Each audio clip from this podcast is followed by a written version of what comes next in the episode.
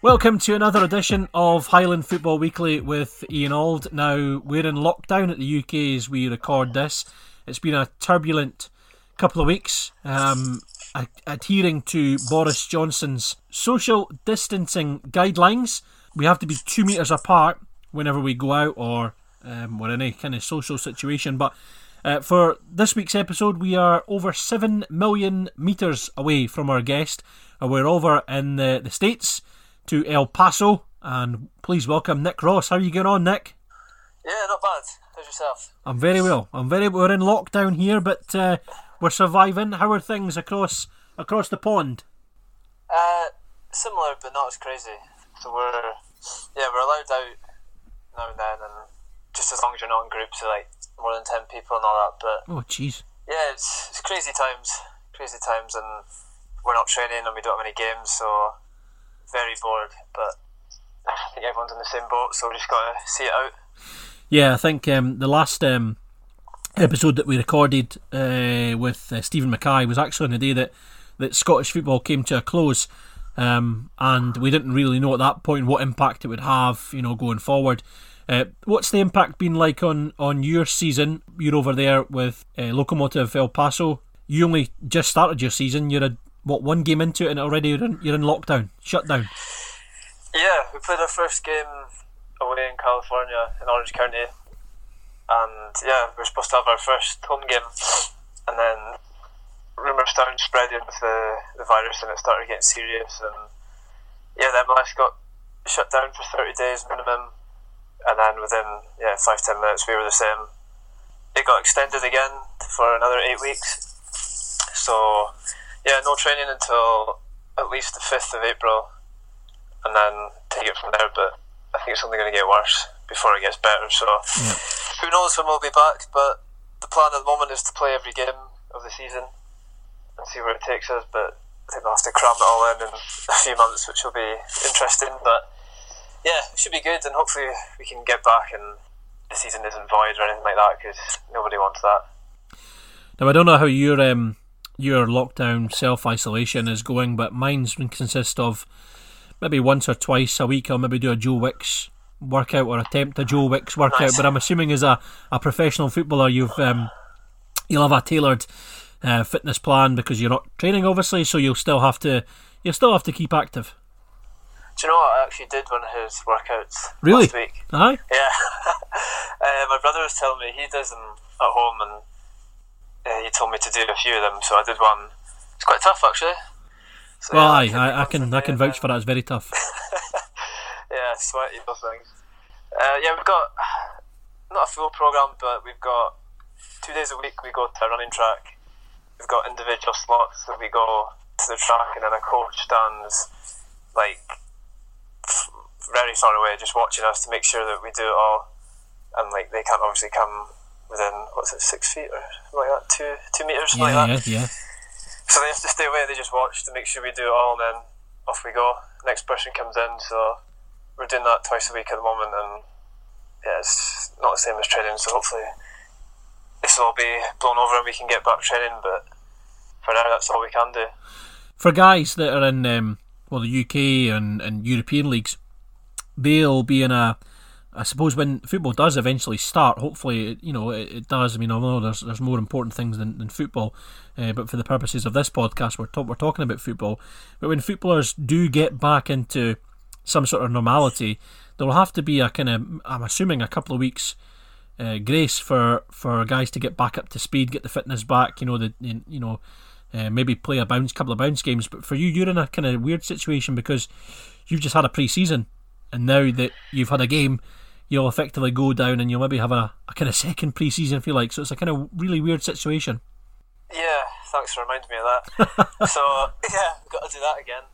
So pre-season was tough as well. We did um, three beep tests over pre-season. Not usually just do one just to see how you are on the first yep. day. We did three. So just got through all that double sessions, everything. Played quite a lot of games. Played like six or seven games pre-season and then finally got through all that, and now we're back to probably pre-season again. Yeah. So we're trying to keep fit over this period, but once we do go back training, I think we're allowed two to three weeks of basically a pre-season before the league will start again. Yep. And yeah, hopefully it's not as bad as it was before. But uh, yeah, that's the plan. Um, but then, if for some reason we get tested and one of our boys has it, or like I have it, or someone, we can't train for two weeks. We've got to be in quarantine for two weeks. So you could get through all this, and then somebody picks it up randomly, and we're back inside for two weeks. So yeah, it's not ideal, but I think we'll just need to take it each uh, each day and week as it comes. You know. yeah, I think so. I think that's that's the best way to do it. And it sounds like you're doing all right inside self isolation. So Trying to, trying to. It's uh, to get to that level. Disney Disney Plus was bought today to try and uh, help out with uh, the kids. So we're, we're getting there. We're getting there. We're getting there. Um, in terms of from a personal point of view as well, I mean, this probably doesn't just apply for the, the lockdown, the coronavirus um, experience that we're all going through, but you're obviously in the states there as as well. You have been for the last uh, year and a bit. Um, we're recording this via the the wonders of FaceTime. I'm assuming that that's uh, become a bit of a, a staple in your uh, in your week. You know, catching up with family back here. It's obviously a a tough time for you at the moment because you're away from your family during this kind of uh, crisis. But uh, you know, how, how are you coping with uh, living uh, over in the states? Yeah, I do use FaceTime a lot. Um, speak to mum and dad a couple of times a week and try to FaceTime my brother. Him and his wife just had a kid recently, so I try to follow what's going on with him. I speak to my mates as well, so yeah, so helpful having that. If I didn't have that kind of technology, then yeah, it would be it would be tough. But um, I'm enjoying it over here. It's it's what I want to do. I always wanted to play abroad, and I had a good good spell in Scotland playing that set me up for a half decent career and then yeah I just want to try something abroad America's always I think America interests everyone Yep. just want to give, give it a try and see what it's like and wasn't easy getting here but now that I'm here I'm really enjoying it and I was looking forward to start the season but that's been suspended so yeah it's um, it's going well. It's, it's still growing a bit here. It's not as big as it was as it is in the UK and places in Europe so it's slowly getting better but yeah I'm enjoying it and we'll see how it goes this year. Well, we'll come back to um, America uh, towards the end because um, we'll, we'll look back over your, your well, not over your career because your career's still going, but your career obviously started here in Inverness. It's gone to uh, Dundee, Romania, uh, and then to America. Uh, but we'll start with uh, Inverness. You're obviously a Inverness lad, born and bred. Started out at, at Caley Thistle. How was that for you? Because you, you, you worked wonders, you know, getting up through the youth system to then representing your, your hometown. How was that for you? yeah, it's obviously special for me playing playing for my hometown. It was something I always wanted to do from a very young age. Play football. I didn't have any interest in getting a real job, so I just wanted to play football as much as I could. And I used to go to a lot of Caley games, watching like the, the glory days, like going up into the Premier League and stuff like that. So yeah, I used to watch that a lot, and always dreamt that one day I would I would play there and I played through all the youth teams, went full time when I was 16, and then that year, the end of that year, the club got relegated, which, in a selfish way for me, was the best thing that happened because I went straight into the first team. Me and Shinnie went in because we'd signed two year contracts for the 19s. So, yeah, we still had another year and they kept us on basically to do the jobs. We had like four or five of us just like cleaning the stadium. Me and Shinnie were the kit men for a year. we just we just controlled all that with the help of uh, Kel as well. So yeah, it was that was probably the best thing that happened as we went straight in the first team.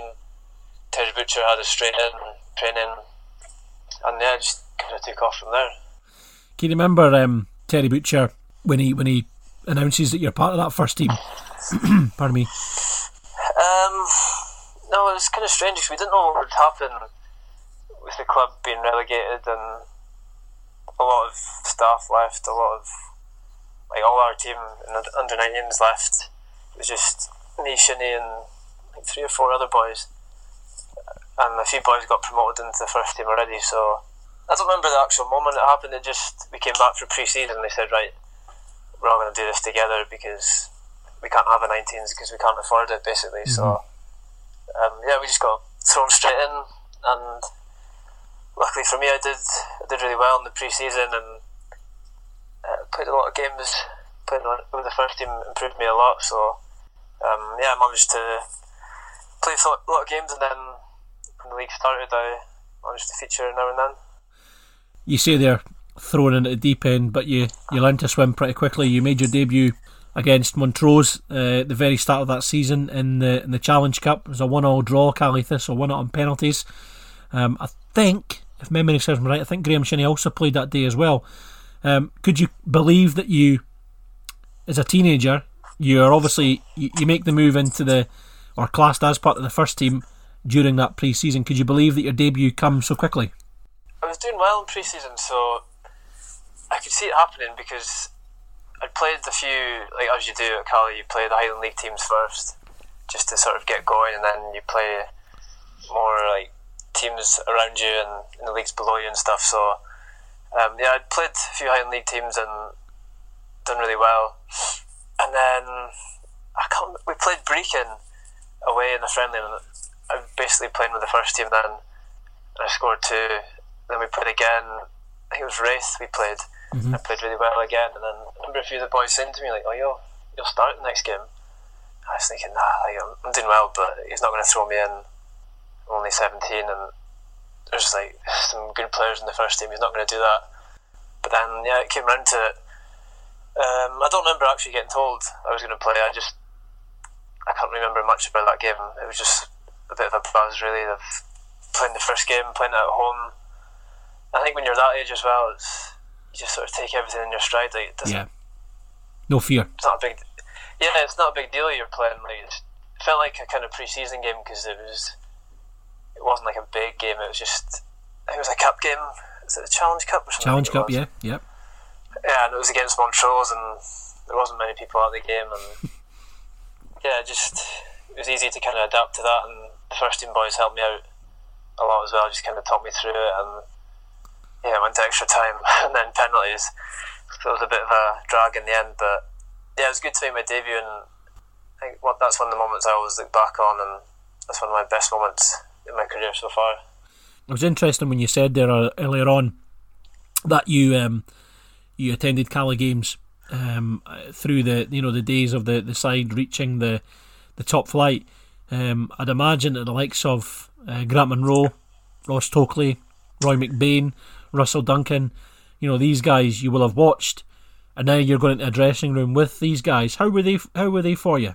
Yeah, they were all great. That was strange because I wasn't actually in the changing room with them. I was still in like the youth changing room down the corridor, through and like yeah, just along the corridor. So I go in and do jobs or whatever, and still see them every day. But yeah, it was, strange, kind of intimidating as well because you watch these players growing up and see the careers they've had, and like someone like Grant Munro who'd been there for so long, and like everybody at the time was looking up to him and Tokley and Dennis Wyness. I used to love watching him. Mm-hmm. But obviously, he wasn't there at the time when I went to the first team. But you watch all these players growing up, and then to be training with them every day and just speaking to them, I was like, this is quite surreal actually. But no, they were all great. They all they all helped me to kind of adapt and just sort of treated as like we were first team anyway, so there was no like kind of period where we had to settle in and get to know everyone. It was just like straight away, you're in the first team, you'll get treated like that. So no, it was good that they all helped us adapt and they did like teach us a lot of things during the season. No, uh, no special advice um, from any of them, uh, considering the fact that you know the you're a local lad as well. Can't remember any specific advice. I remember at the time, uh, manager Terry Butcher was quite protective over me and Shinnie, so we weren't allowed to do press. We weren't allowed to go to events or anything like that where we would do interviews or anything. So yeah, we're kind of in our own little bubble. Like we didn't. It just felt like normal training and get to play with all these players which are going to improve us. And no, there was no real no real advice. Like Granty was just as he is, just normal, just chatting away as if yeah, I was on the first team and didn't treat us any different. And Big Talks was the same. He was quite hard on us sometimes, but I think you need that now and then to kind of mature you a bit. Mm-hmm. That season, uh, that season was a bit of a well, it was an incredible season. The the club eventually won the title. Um, Dundee, uh, one of your other former clubs, were well in November time they beat Caley Thistle in the Challenge Cup final, and they looked like they were going to clinch the league title in style. They'd been spending biggish, you know, relatively good money. Um, Leigh Griffiths was leading the line. Gary Harkins. There was, you know, a couple of big names there. But Caley Thistle eventually won the title uh, and and got up at the first time of asking. That season, being involved, you know, you're straight into the first team part of the first team setup. What a season to be involved in! What are your memories of that season? Yeah, it was some introduction to first team football. Anyway, we had a really good team then. I think we'd kept quite a few boys from when we were in the Premier League, and then we'd signed like I think that was Johnny Hayes' first year. Yep. Adam Rooney, maybe might have been there before.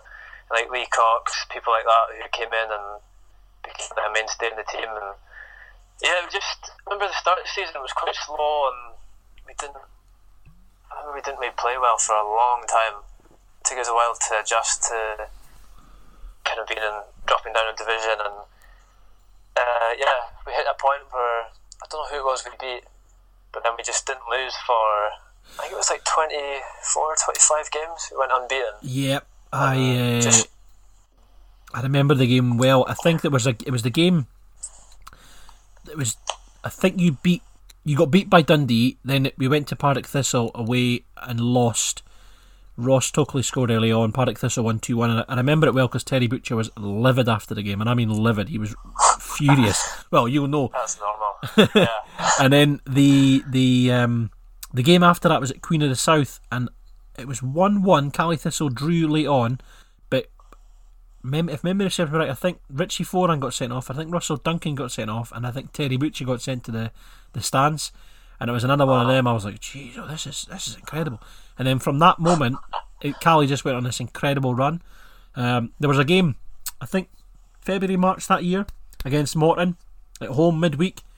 You scored the only goal, so you're a match winner early on in your career as well. And that there was that was a game that that counted towards.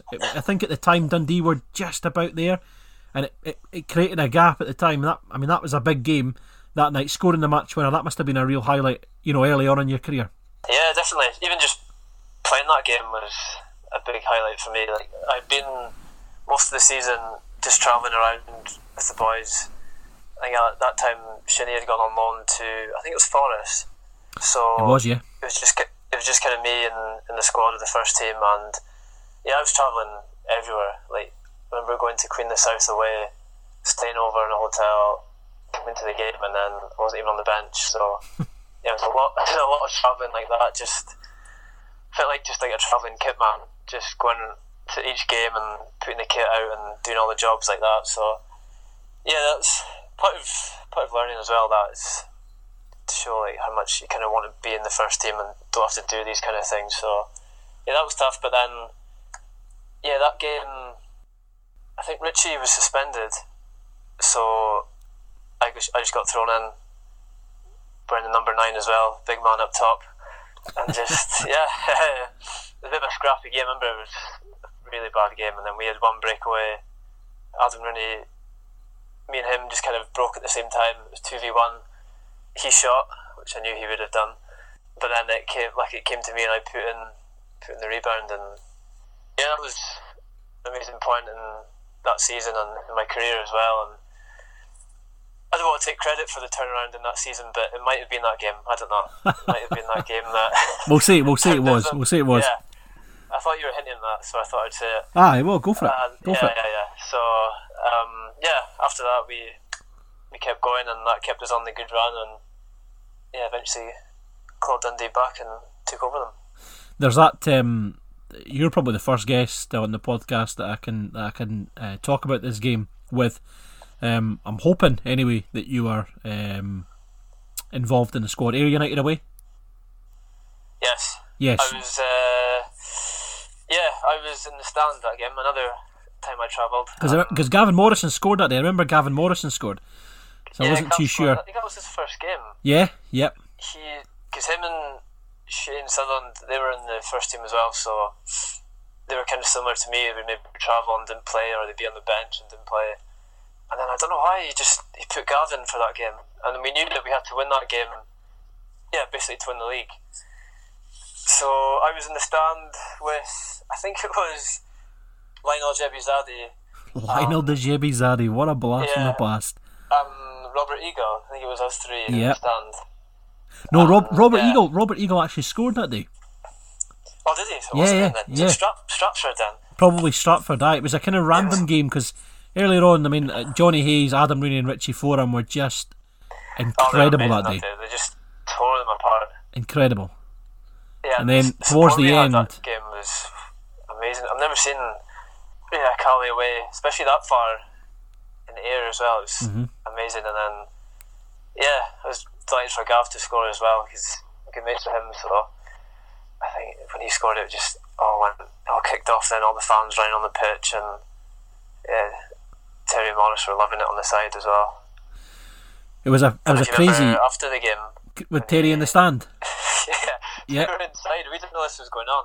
because um because the fans run on and then they, they kind of took everyone back inside and the oh obviously you know Caley Thistle fans are listening. Some of of whom will have been on the pitch. They'll know, and they all kind of gathered around the the tunnel at Somerset Park and we were at the I was at the back of the the stand at Somerset Park, and it was like right I need to go and speak to Terry after the game. You know, I'm, what's going on here? And I was making my way down, and there was a bit of commotion, and Terry just appeared on the balcony or the kind of middle tier.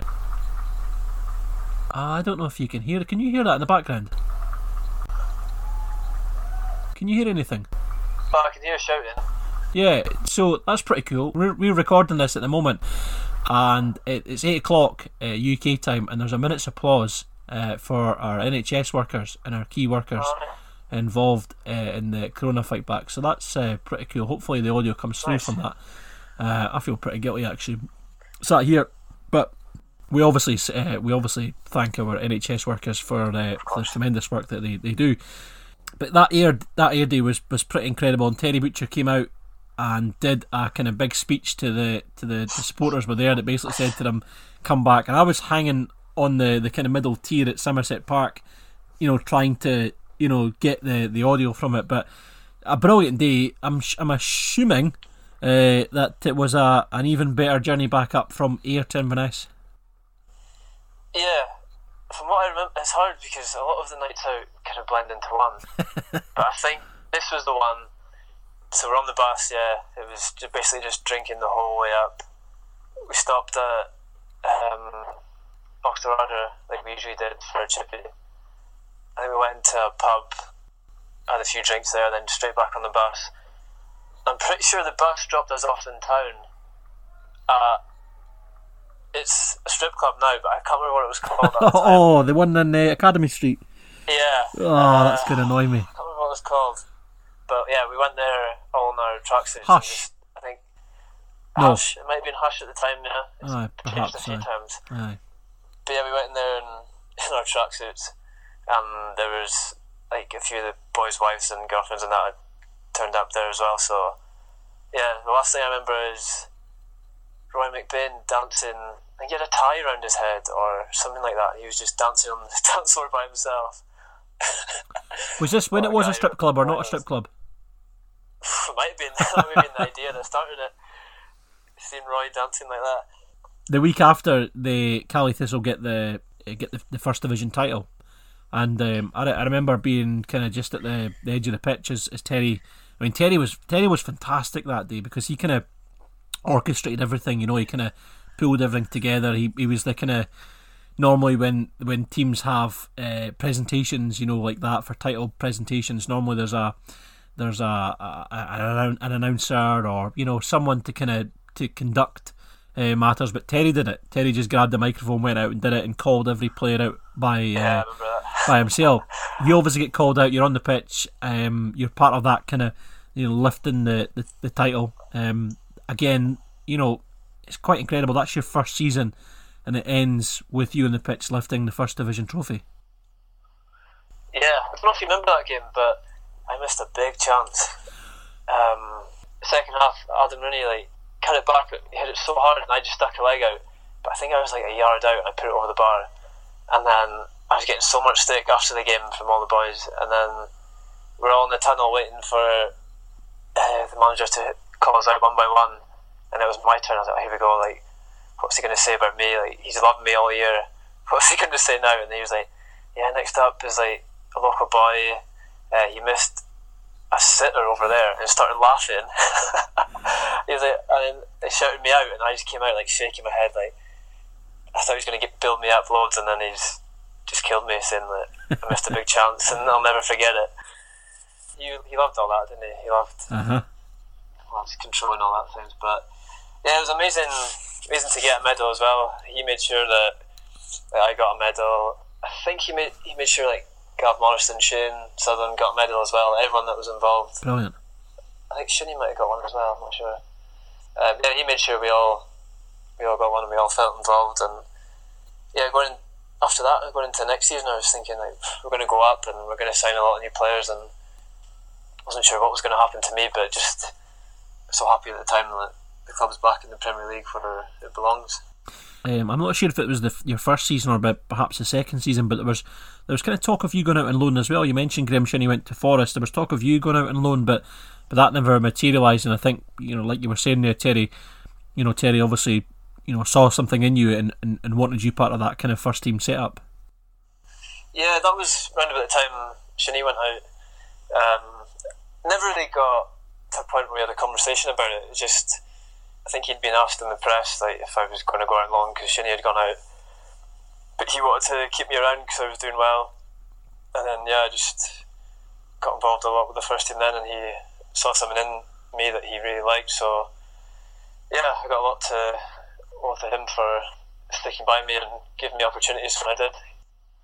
You go up to the, like you say, they're back in the, the top flight where the, the club belong. Um, again, you know, you've you followed it from a supporter in the stands watching the club get there to get back into the top flight and then play top flight football as well. What did that mean to you playing um, at the very top level in this country? It was just yeah, surreal at the time. Playing against boys that you'd watch on TV at the weekends or playing in stadiums that you know so much about. Like, not in a in an arrogant way, but when we were in the first division at the time, I didn't know anything about the other teams because like they're not on TV, and we would get match reports of the team we were going to play the next week, and I would have to look at it and try to remember the boys' names and formations and stuff like that because I didn't know anything about them.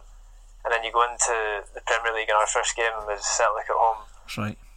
And we get the match reports, and it's like Scott Brown, like Samaras, like all these boys, and you're like, don't need to tell me about these. I know the, I know exactly who these guys are. So that was kind of strange seeing like just going into that environment where there's yeah you've got Celtic and you've got all their fans and then Rangers at the time as well. And yeah, it was quite surreal. But I loved it.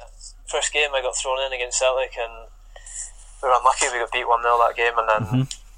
The next game we played, I think it was Dundee United away. Yeah, it was. I four 0 Three or four 0 Yeah. Yep just after that, yeah, I just felt like at first you don't know if you play to that level, you don't know until you try it. And after that game, I thought, yeah, I feel like I belong here, and I think I've done well the first two games, so hopefully I can get a good run. And I ended up playing, yeah, like almost every game that year, which was. Yeah, you were yeah. you were heavily involved. Um, I think the, this, the the the club were very unlucky to I think miss out on the uh, on the top six. I think the the the the, the you finished bottom six, but you annihilated everyone in that, that post split and, and finished I think with more points than, yeah, than yeah, sixth yeah. place. One of those kind of weird weird seasons.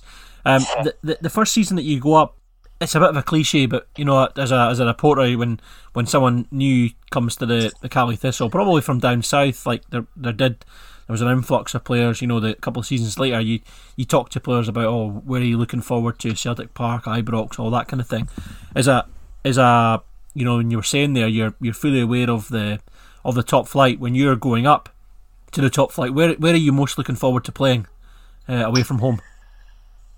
Um, well, growing up, I actually supported Rangers as well, so yeah, I really wanted to play Ibrox. Um, I'd been, think I'd been to Parkhead before, but not. I was actually supposed to go to the the game when Caley beat Celtic three one, the Okay. famous game. Okay. I was, I was supposed to go to that game, but it got called off, and then it was on a school night, so I couldn't go. So I really wanted to go and play there because that was where that famous night happened, and yeah, they didn't disappoint. They're amazing places to play. It's so loud, the atmosphere is yeah, it's just incredible. So I mainly looked at those two, but then you, when you play the other teams, like I love playing at Hearts. The, the fans are so close to the pitch, and you can hear everything. It just feels like yeah, just a proper game. And then like Easter Road as well, that was really nice. And it was just all kind of new to me as well. Like I'd seen them on TV, and to be there was a bit strange, but definitely the old firm I'd looked at and thought, if I get a chance to play there, like it'd just be an amazing opportunity, and hope we don't get beat because all of my youth games from like under under 12s going up, whenever we played the old firm, it was just 5 0, 6 0, 7 0. So when I got to the first team, like, please don't let that happen again. But luckily, we got quite a few good results against the big teams, which, Yep. Yep. which helped as well. I mean that there was a over that couple of couple of years, couple of seasons, you know, Caley Thistle would, would often go to um, Celtic Park. They well, I know this is forward on a couple of years, but they, they won there, they drew there. Um, Rangers they because Rangers endless amounts of problems at Ibrox. Yeah. Um, I don't know if it was yourself or was it Graham Shinnie. I remember t- when you mentioned Tynecastle there. I'm pretty sure. I- I think it might be Graham. I remember him. I remember it was one of you. Definitely, I asked you a question years ago about you know playing at Tynecastle. I'm sure that. Um, I'm sure it was Graham Shinnie now, but he, he got called a skeleton. But I, I wasn't sure if Oh, it that was was you. me. Was it you? Was it you? Okay, yeah, right, yeah, okay. Yeah, At Tynecastle, you can hear everything. And yeah, there was a break in the play. I think I went out to. Ball went out and I went to get it for throwing, and yeah, a guy, he called me Skeletor, and I didn't know what that was at the time. and then they all just started chanting it, yeah. So you went and googled it after the game and found out. Oh, okay, right, okay. Basically, yeah. Basically, a skeleton. but they've had some good shouts over the years. when the when the club got up to the top flight, there was one season where um, there was a wee bit of it was a bit a bit of a tricky season, shall we say? The club kind of they, they don't flirt with relegation, but they it's not a great season, put that way. Um, season uh, sorry 12, uh, 12 13 the club sign a lot of players in the summer and then things kick on and it's a really good season you manage to clinch top six we- We've mentioned him already there, uh, Terry Butcher. What was Terry Butcher like for you? What was what was your relationship like with Terry? Um, yeah, he's an intimidating guy, so it's not someone you would like to challenge in an argument or anything like that. But he, he had a respect because of his career that he had and his stature in the game. So, yeah, I had a lot of respect for him. And he, like I said, he took me when I was younger and put me straight in the first team. So, I owe him a lot for doing that. But he was, yeah, a scary guy at times. A lot of times, actually, he was just lose his head. Like, unbelievable. I've never seen anything like it. Screaming and he'd be sweating and just right in boys' faces, just like spitting on them because he was screaming so much. And then some games you'd go in thinking, right, he's gonna tear us apart here, and then he'd be quiet. He'd just say a few words and off he went.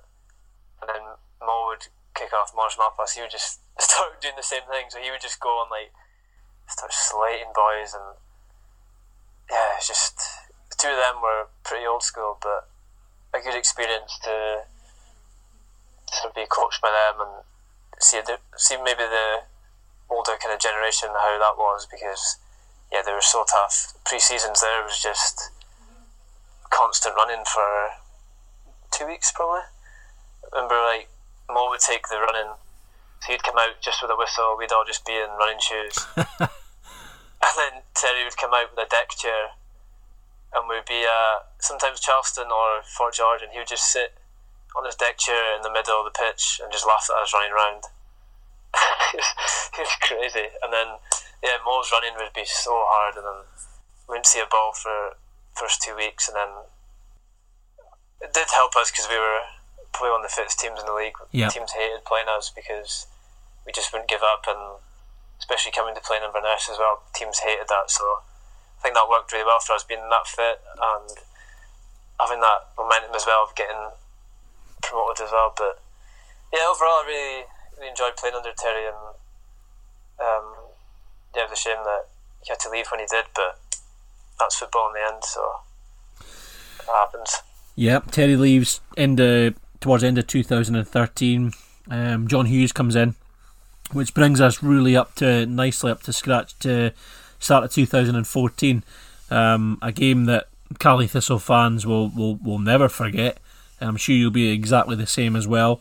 Um, League Cup semi final, we've talked to uh, Ross Draper and Carl Tremarco uh, about it. Um, Ross Draper scored the penalty that, that kind of sealed the win, but we have to speak about this one because you're the man that uh, ultimately sent it into extra time and penalties.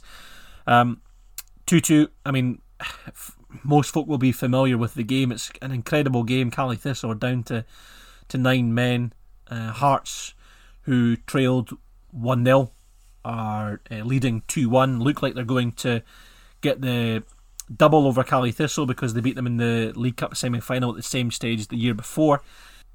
John Hughes calls you from the bench. Three minutes to go.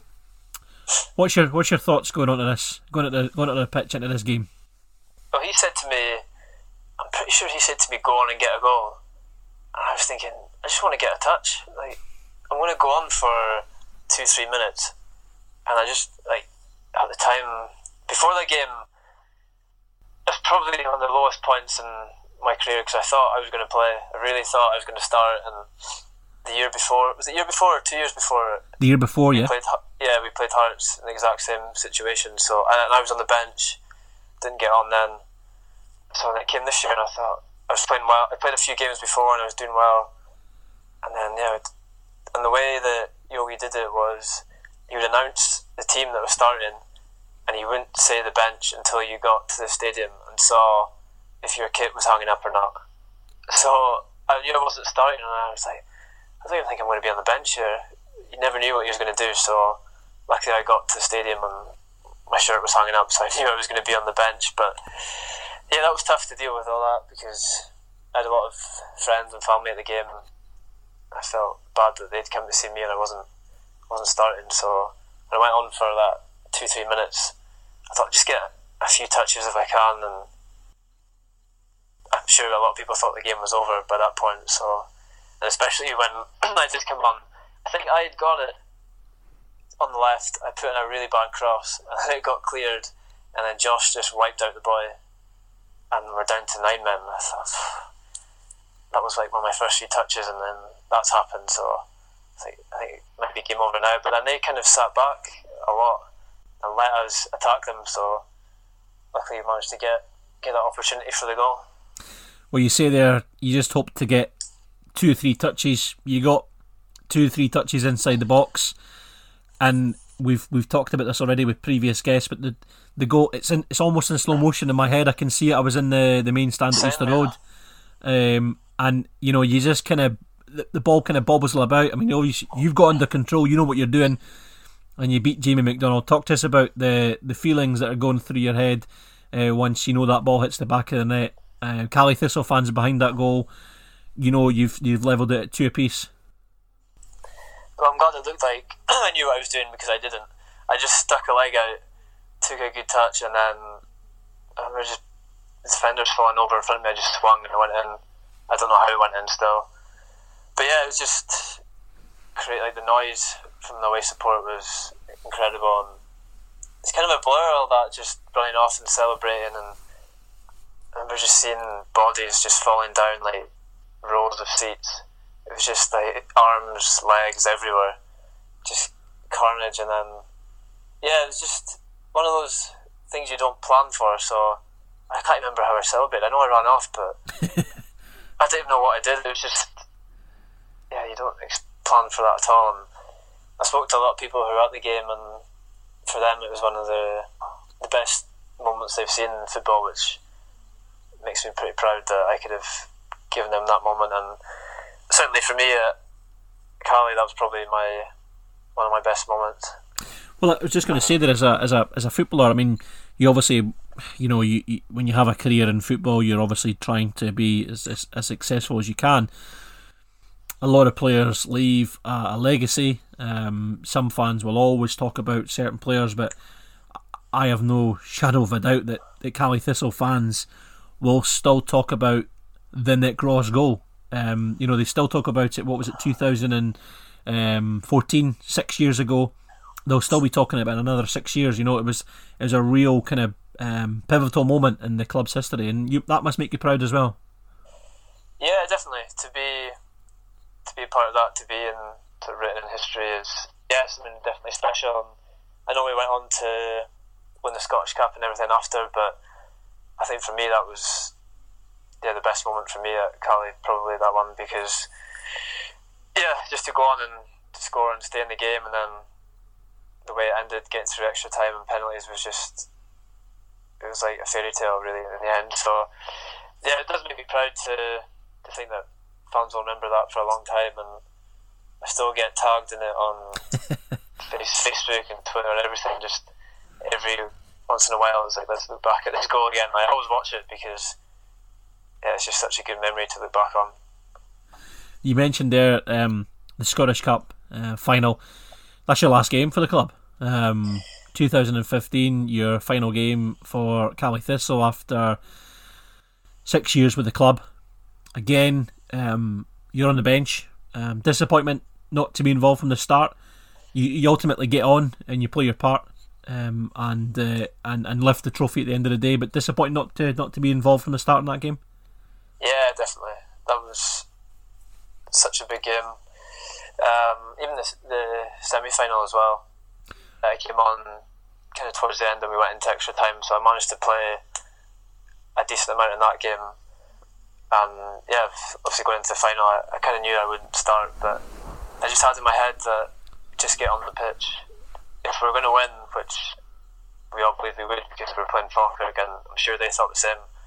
They could have been playing Celtic, but they were playing us, so we all both teams expected to win the game. So yeah, I just thought if we're winning, make sure I'm on the pitch. Like get on the pitch and celebrate instead of being on the bench. And it's still it's kind of awkward, I think, that way, where you're on the bench you don't play a part in the game, and you've still got all your warm up stuff on, and it's just yeah, it's a strange situation. But I managed to get on for five minutes, if that, mm-hmm. and yeah, the feeling of being on the pitch at the end was yeah, was special. I was so tired in that game. I only played five minutes, but uh, Yogi told me to go warm up. I think it was like 20 minutes to go because Marley was struggling. So I went out, did, you know, like the usual stretches and all that. And he kept shouting at me to sprint. So I would just do like five or six sprints back and forth, back and forth, and I would be like breathing really heavy. I'd turn around, and he'd be like, "Come on, sprint!" So I just keep sprinting back and forth. I felt like I'd played the whole game when I went on because I was just I'd done so many sprints, and then Russell came over and he was like, "Yeah, he wants you to sprint faster." I, I, can't, I can't go any faster than that. so, so I've got, I'm going on like sweating, like as if I'd played the whole game. So afterwards, yeah, it was it was like I'd been on the pitch the whole game. That relief of the final whistle yeah, it was yeah, it was a good good occasion and to have like family there as well, and we had a really good support that day. To so to share it with all them was yeah special. I think maybe looking back, I prefer the semi final just maybe because I played, but just to beat Celtic and the way that that game panned out as well was a bit of a crazy game. That one. Yeah, that was a. It, it was a, a typical Caley Thistle you know performance over the last uh, and result over the last couple of years anyway. You know the way that the club always pull it out the back and uh, pull it out of the bag, sorry, and pull it out in style. You know the the semi final against Hearts that you were involved in, and you scored. You know, see very similar scenes against Celtic. You know, it's uh, it's the Caley Thistle way, isn't it? The, the yeah, dressing so we behind we were behind that game about. Yeah, we. Well, Van Dijk scored the free kick, was yep. that right? And then yep, they Celtic took the yeah, lead. then they got a man sent off, and it kind of changed and then I'd come on, I think it was still one one, and I took a bad touch, and me and Drapes went in to tackle. Might have been Stokes. I can't remember who it was. And he, if he got booked, he would have missed the final if we'd got there, which we did in the end. So he came over to me and he was like, "Take the yellow card from me." So then I went over to the ref and I was like, "Ref, that was me. I'm sorry." He was like, "No, it wasn't. It was Draper." And I was like, "No, no, no, it was me. I I touched Stokes. Like it was my fault." And he looked at me and he looked at Drapes and he was like, "So you're taking the yellow for him?" I was like, "Yeah, yeah, I'll take it." And then eventually he gave me the yellow and let Drapes off with it. So yeah, Drapes owes me one for that. Getting Team- him into hey. the final. Team player, team player. Exactly.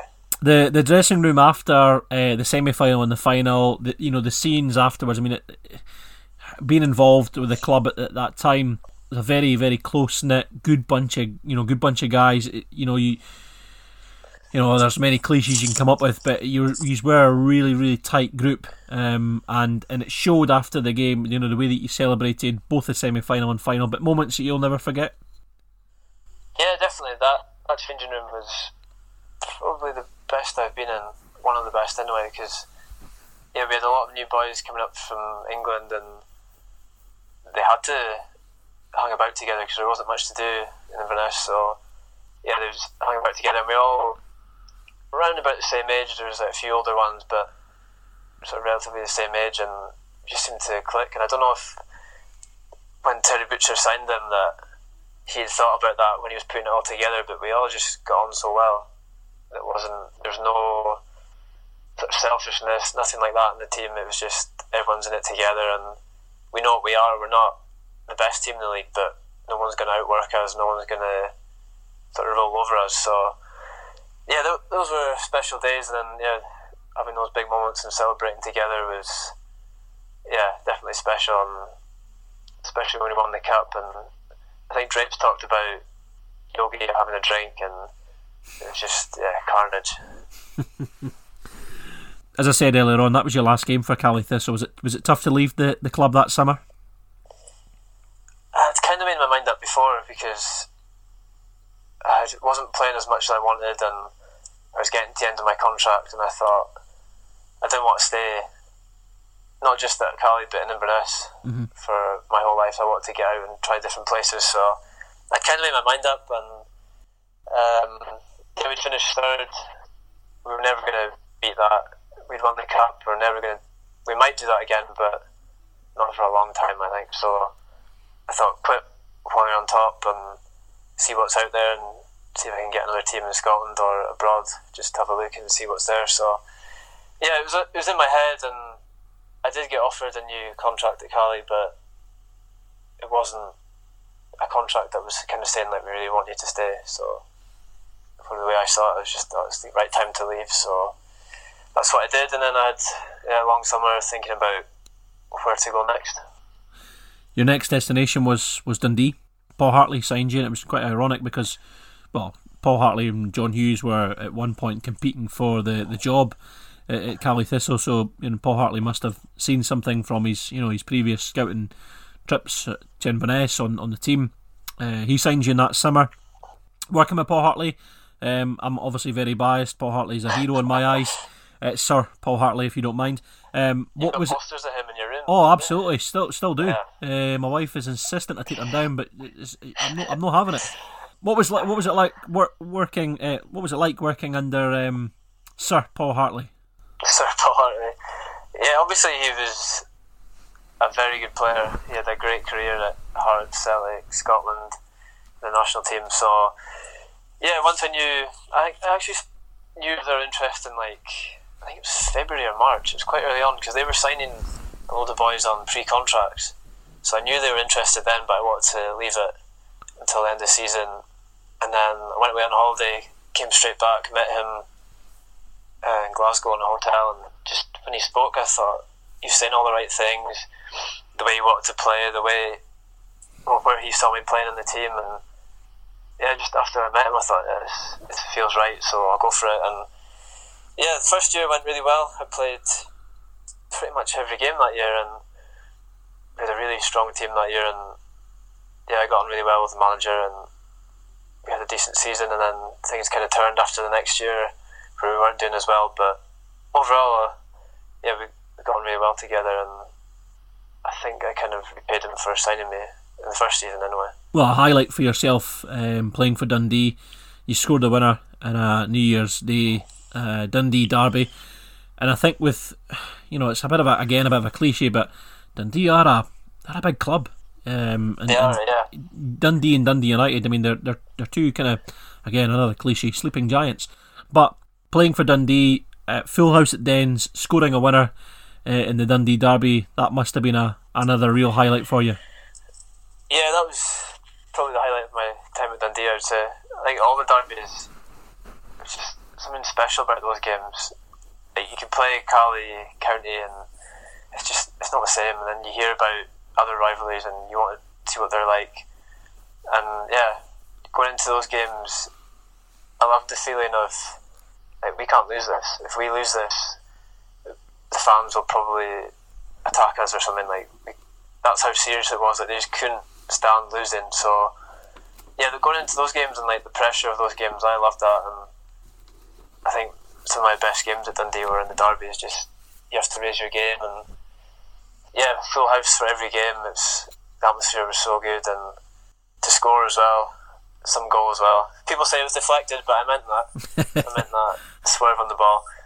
But yeah, and then my my parents were down for that game as well, which made it a bit special. So yeah, that's probably the best best one. But you don't realise until you're there how, like you said, how big those clubs are and the fan base are crazy at times, like so passionate and can be quite brutal as well. If you're not playing well, they- they'll tell you straight away.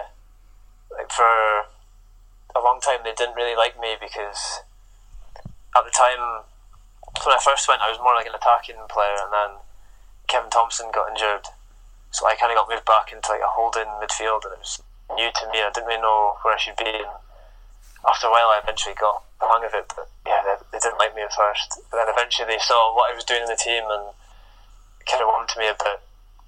But even then, at the time, I had red boots, but it looked, they looked orange from the stand. So after every game, if I played good or bad, I would get a message on Twitter saying, "Change your boots; they're orange." Oh, jeez. Even if I'd like gone out and scored a hat trick, whatever, I'd still get a message like, "You need to change your boots. There's too much orange on them." So I got I got a lot of stick for that, and it got to a point where we had a sponsors evening, like a tea, like a meal with the sponsors and everything, and then this group, this table kept kind of like making sly comments to me when I was walking past, like about my boots, and I was just kind of joking it off. And then I went back to them. I said, if you don't want me wearing those boots, then you can buy me a new pair. And they did. they bought me. Uh, they said, right, you pick whatever pair you want, and we'll buy them as long as you stop wearing those red ones. So yeah, they bought me a new pair, and I just had to throw the red ones away. Was- What colour? What colour were the new ones? They were yellow, so. Oh, jeez, right, okay. but yeah, I wasn't allowed to wear the red ones again. They said, Jeez. You got to wear these now, and then just I just gave them back to them at the end of the season. And yeah, it was, at first I thought it was just a joke, but it's so serious there, and Yeah. the passion of both supporters is is special.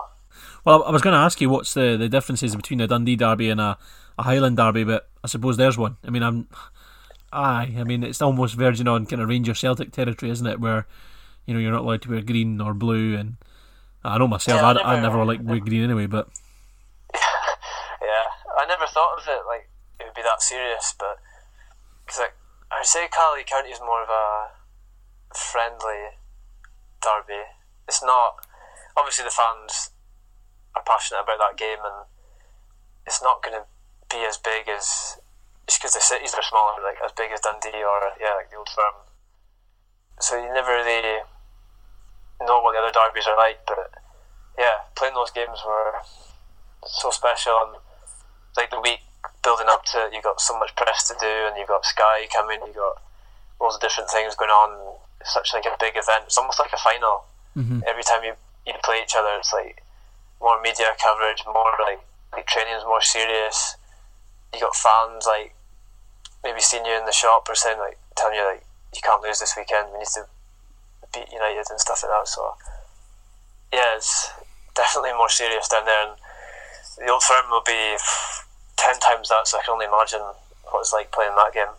Now you, you leave Dundee, and you mentioned it there, and it's funny. I've, I've written it down in my notes because I remember speaking to you a couple of years ago, and you, you indicated to, to me then that you you know you always want to, to go and play abroad and or, or go and play elsewhere, and, and you, you, you certainly mentioned that already uh, uh in the in the podcast.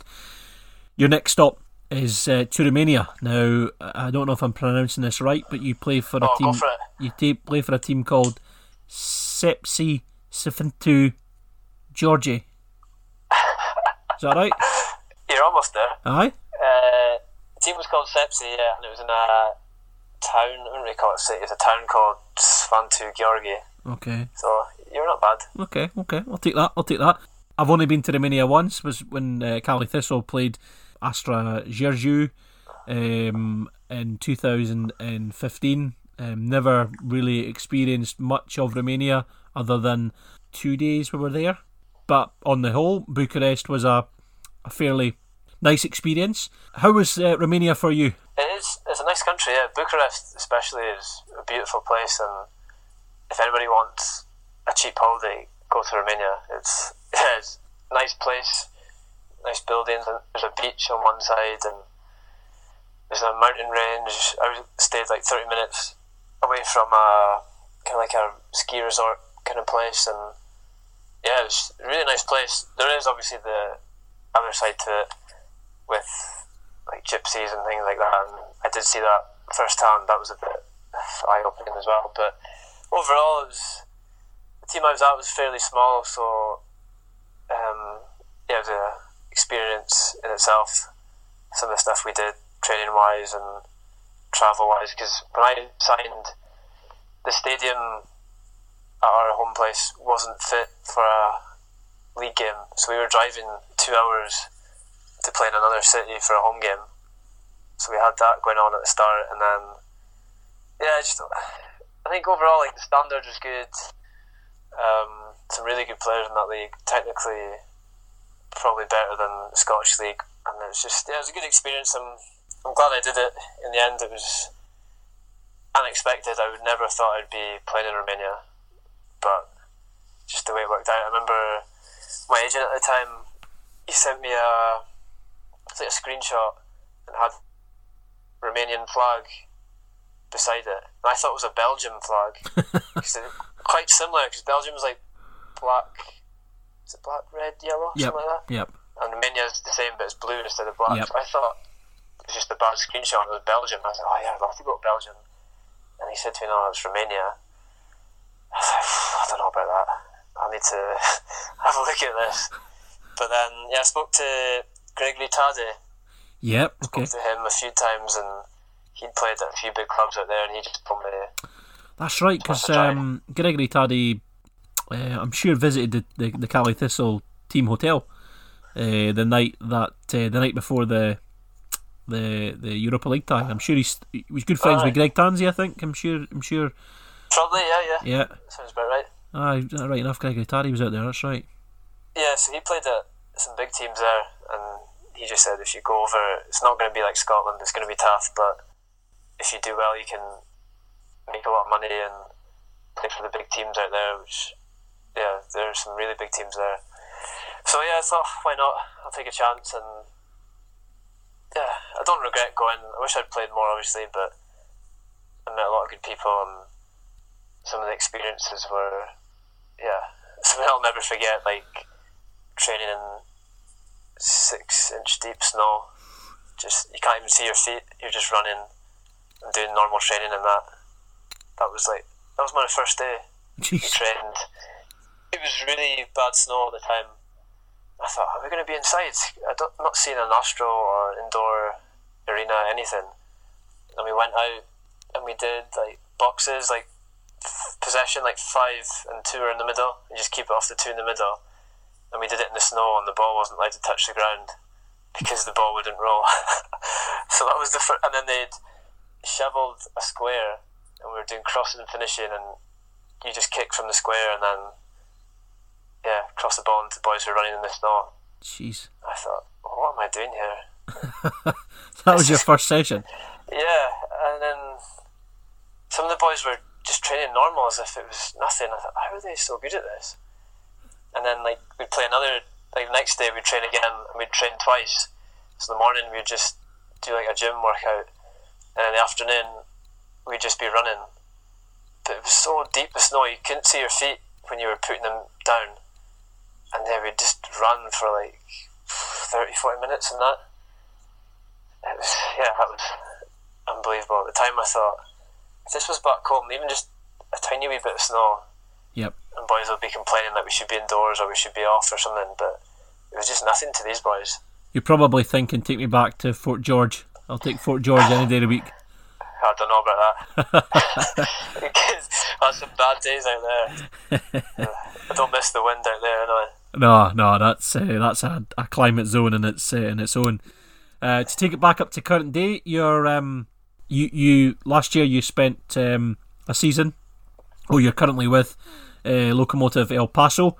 Um, we, we we touched on it at the start there. Um, that you you're with them. Um, they're in the Western Conference, uh, which you made the final last year as well. Uh, before getting beat by Real Monarchs. Um, what's the standard like over there? How, I mean, how do, how is it comparable with um, with Scottish football? It, it's hard to. I think it varies quite a lot. You've got some good teams. You've got like Phoenix, who Drogba played for only a few years ago. He owns that team, and they're they're a big team. They won. I think they won. It was 19 games. I think they won in a row. So they're yeah, a very good team.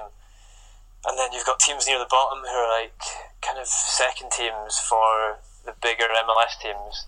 So you've got like LA Galaxy reserve team, Portland reserve, Seattle reserve, just different kind of feeder teams. So you could go from playing Phoenix, who have a big fan base and are a big team and a lot of good players, to playing like one of these second teams, and you're playing in like an empty stadium and you're playing against kids basically. So it's yeah, it's a big kind of a big variation, but I would say overall it's more kind of championship in Scotland, maybe lower Premier League. Mm-hmm. I think definitely there's some players here who could easily play championship, lower Premier League in Scotland. So yeah, it's, it's quite varied. I think there's a lot of like kind of athletes, like really big, strong boys, Americans mainly who are played in college, maybe did like some kind of athletics or something, just got into football late on, and can be a bit raw, but physically it's it's quite demanding here, and you've got the heat as well, which is a killer because you're playing in like last year we were playing home games and it was 38, 40 degrees, even at like seven o'clock, eight o'clock at night, and it just takes it out of you so much. We are factor uh, factor fifty on. Yeah, I'm just drinking bottles of that. Hopefully that will, that will sort me out. But The yeah, you go um, other places and it's like it's really humid, and then you don't realise how bad that affects you as well. And yeah, it's it's tough. But overall, I'd say yeah, good standard, and we've got some really good players in our team, and the way we like to play is very unique to the league and kind of similar to what Yogi was doing at Inverness Mhm. In terms of like total football. That's that's what we are. We don't kick the ball long at all. We have a style and we stick to it. So for me, it's perfect 'cause that's the way I've always wanted to play football and to be like an important part of that and a, a good team is yeah, it's good for me and I'm, I'm really liking out here. I noticed from the the, the squad uh, list online, there's a, a real mix of nationalities as well. Richie Ryan, some Dundee United fans might remember him from a few years ago, who played for United. Um, but um, there's a real mix of of characters and nationalities in that, that squad as well, by the looks of things. Definitely, yeah. Uh, yeah, Richie, me and Richie get on really well. He's um, he's a great player. He's someone who maybe wasn't appreciated in like in Ireland and Scotland, and he's come out here and he's made a really good career. He's played at some big teams, so yeah, we're lucky to have him, and we've got a few boys from England, Canada, Mexico, um, well, Belgium, Greece. It's just yeah, from all over the world basically. But you're only allowed to have seven foreign players, so there is a limit, and that's that's why it's so hard to get here because unless you're a citizen, you obviously count as a foreign player, yeah, each club gets seven spots, so they have to make sure that you're the right person for that spot. I've had so many messages from boys I've played with, or just random people saying, "Oh, can you get me to America? Like, I really want to play there." but it's not easy. Like, it took me.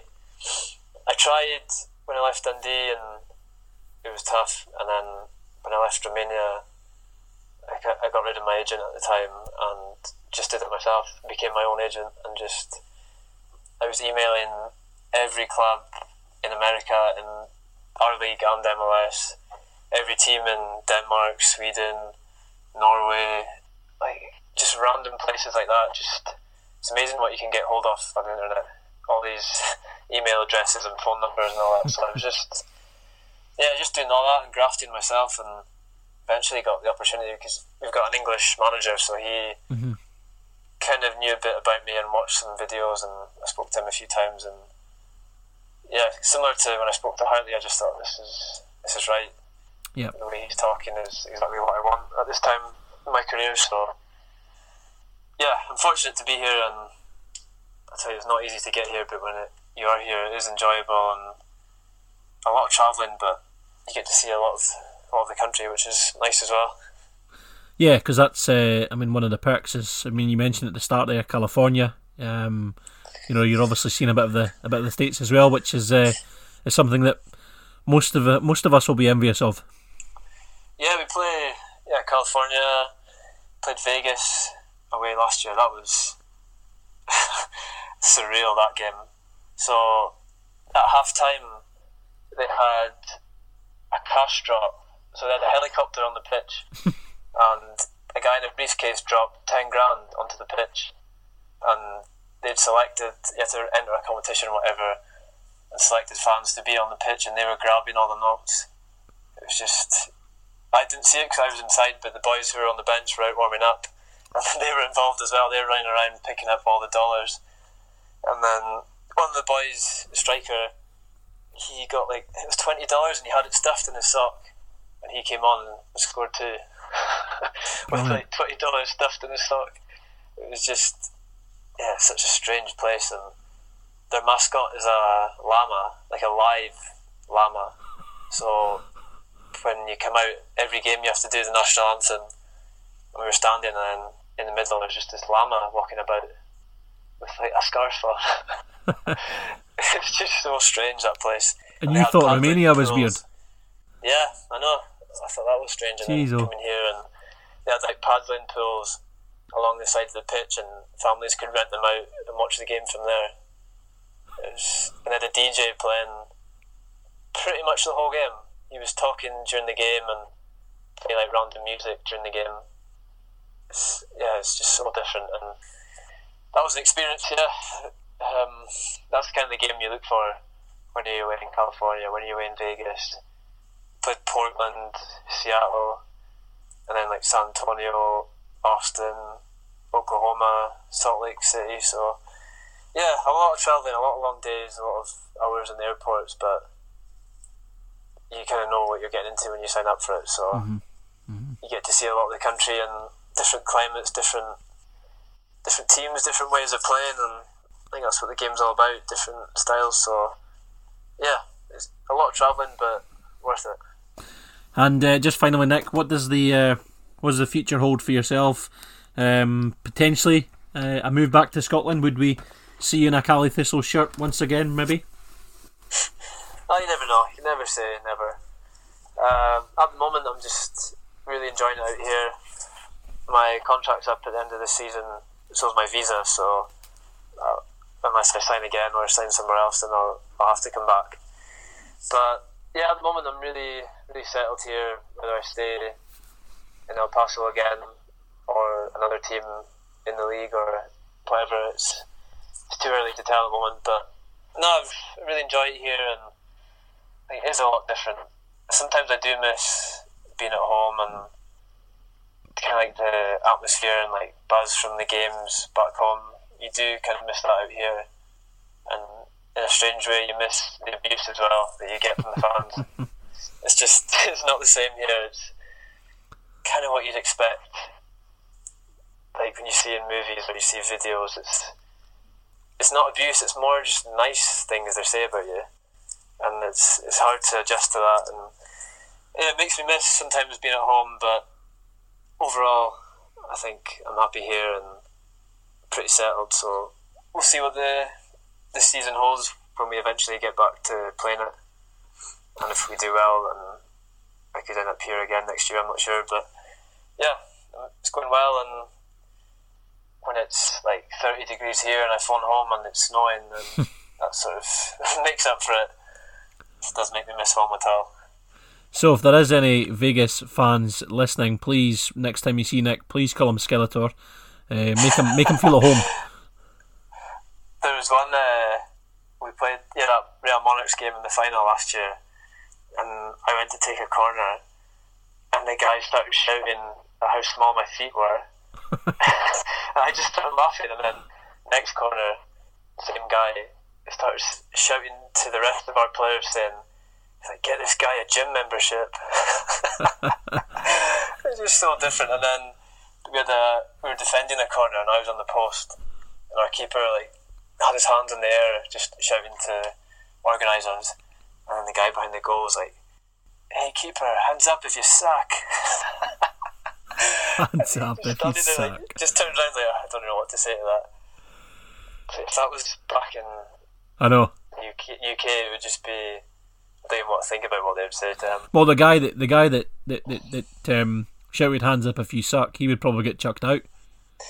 For Yeah, you know, he'd probably he'd probably get abused. enough. Aye, aye, I know he'd probably get abused for. Uh, come on, you got to you got to think of something a bit more uh, or stronger than that. Nick, um, thank you for your time. Um, I know that um, obviously that's a bit crazy at the moment with uh, lockdown and isolation and, and coronavirus, but it's been a, an enjoyable an hour and fifteen minutes. Uh, thanks for your time.